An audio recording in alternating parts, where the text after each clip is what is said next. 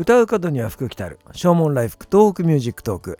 この番組は仙台を中心に活動する音楽プロデューサー猪狩大使が音楽仕事夢そして日常の何気ない出来事をリラックスした雰囲気で語るポッドキャストです。皆さんこんにちは。またはこんばんは。お相手は猪狩大使です。いかがお過ごしでしょうか？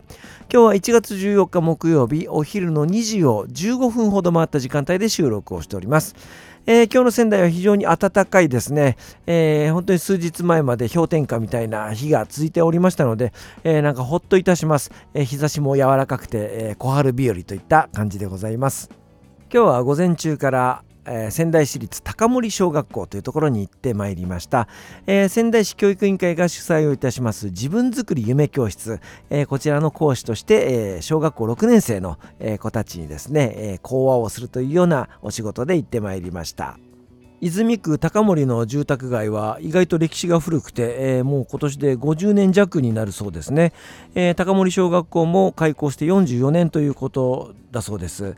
学校のすぐ隣に有名な私立の幼稚園があったりなんかしまして、えー、まあ、そこの子が半分ぐらいね入学するそうなんです。なので非常にその文化度が高いというようなねことを校長先生おっしゃってました、えー、ピアノやバイオリンをやってる子そして、えー、スポーツもサッカーや野球だけではなくて、えテニスや乗馬やフィギュアスケートとか一風変わった習い事をしている子が多いというようなことを言ってましたね。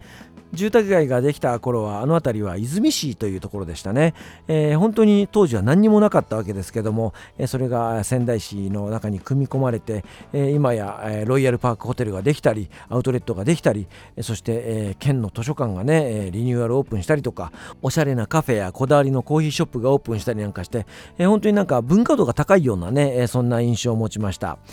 今日は小学校6年生50数名に向けた講話をねしたわけですけども、えー、体育館が広くてですねもうちょっと寒かったですかね、えー、ソーシャルディスタンスを取りながら生徒たちは座って聞いてもらいましたけれども、えー、寒くてねちょっと僕自身も集中力に欠けるところがちょっとあったりなんかして普段夢教室でやってる講話に比べるとちょっと個人的に出来が悪かったかなというふうには思いますけどもでも、えー、伝えたいことはしっかり伝わったんじゃないかなというふうに思います。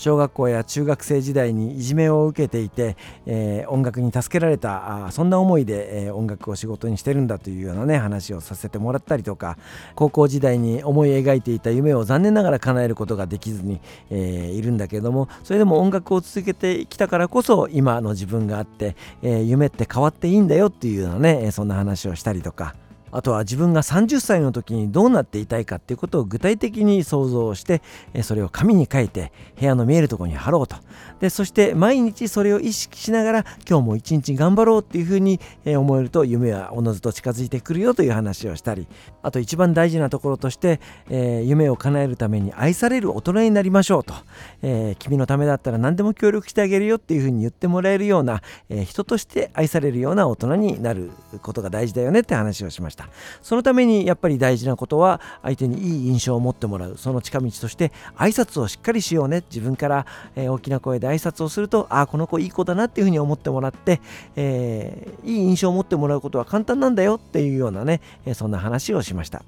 夢を叶えることができなかった僕のしくじり先生的な、えー、反面教師的なこの講話は割とあの評判が良くてですね、えー、生徒たちだけではなくて先生方にも非常に評判がいいようですね。先生方が常日頃から人間教育として言っている挨拶をしっかりしようとか、えー、元気に大きな声出そうとかっていうようなことっていうのを、えー、外部の、まあ、僕らのような先生が言うことっていうのは、えー、子どもたちにとってすごく大事なことなのかなっていうふうに思いますね。あいつも先生が言ってることあこの先生も言ってるんだってあじゃあやっぱり大事なんだっていうふうにね確認することができるっていうのは、え非常に重要なことなんじゃないかなというふうに思います。夢を叶えたり仕事をしていく上で、えー、人と人との付き合いが大事なんだよだから自分はいつもニコニコして、えー、相手に悪い空気にさせないように、えー、することって大事なんだよっていうようなね話をさせてもらいました。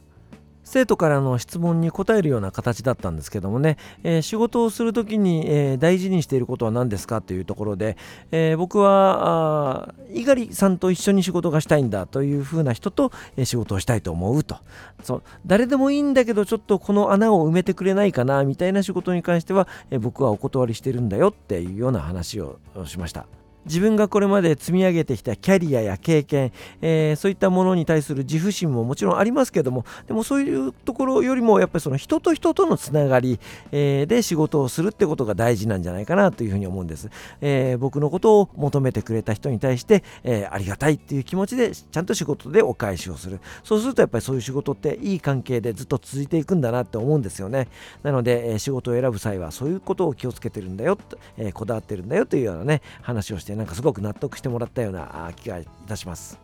こうあの最初と最後にピアノの弾き語りをするんですけどもね、え今日は宝物君に会えてよかった、えそして、えあなたがいたからをやったんですけども、えアンコールをいただきまして、えアコースティックギターの弾き語りでラララ君を待ってる、えこれを歌ってまいりました、え3曲歌わせてもらうことは非常にね、えレアなんですけども、え非常に、え先生ももちろんですけども子供たちも喜んでもらえたような、え気がいたします、えまたね、え今年度はその自分作り夢教室今日が最後だったようですけどもまた来年度以降もね子供たちの前で話ができることを楽しみにしております、えー、ということで今日は高森小学校に行って自分作り夢教室講話をしてきましたというお話でございました。